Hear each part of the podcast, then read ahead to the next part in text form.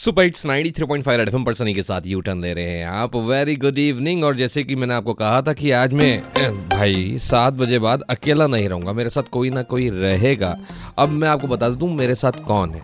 मेरे साथ इस समय अमृता खान विलकर जिन्होंने सत्यमेव जयते, राज़ी और लेटेस्ट मलंग में ये नज़र आई, कुणाल के ऑपोजिट अमृता, सबसे पहले आपको बहुत सारी बधाई। Malang doing is really very great Yes, thank you so much. I think audiences is loving the film और uh, हर किसी के कैरेक्टर की काफ़ी तारीफ़ हो रही है so we are delighted as a team. Amrita कैसा लगा आपको मोहित सुरी अनिल कपूर कुणाल आदित्य रॉय कपूर के साथ काम करके Uh, बहुत बढ़िया। एक तो मोहित जी जो है वो uh, इतने कमाल के डायरेक्टर है और आज तक उन्होंने इतनी बड़ी बड़ी हिट फ़िल्में दी है। तो यू नो एक वो मौका आपको चाहिए होता है कि आप किसी ऐसे बंदे के साथ काम करें जो थ्रिलर लव रिलेशन और कमर्शलाइज्ड uh, सिनेमा को बहुत अच्छे से समझते हैं। Mohit is one of the finest directors जो ये तीनों का जो अमालमगेशन है वो समझते हैं। And for me I think मेरे अनिल जी और आदित्य के साथ इतने सीन्स नहीं थे जितने कुणाल के साथ थे। And I must say that Kunal is like the surprise package in the entire cinema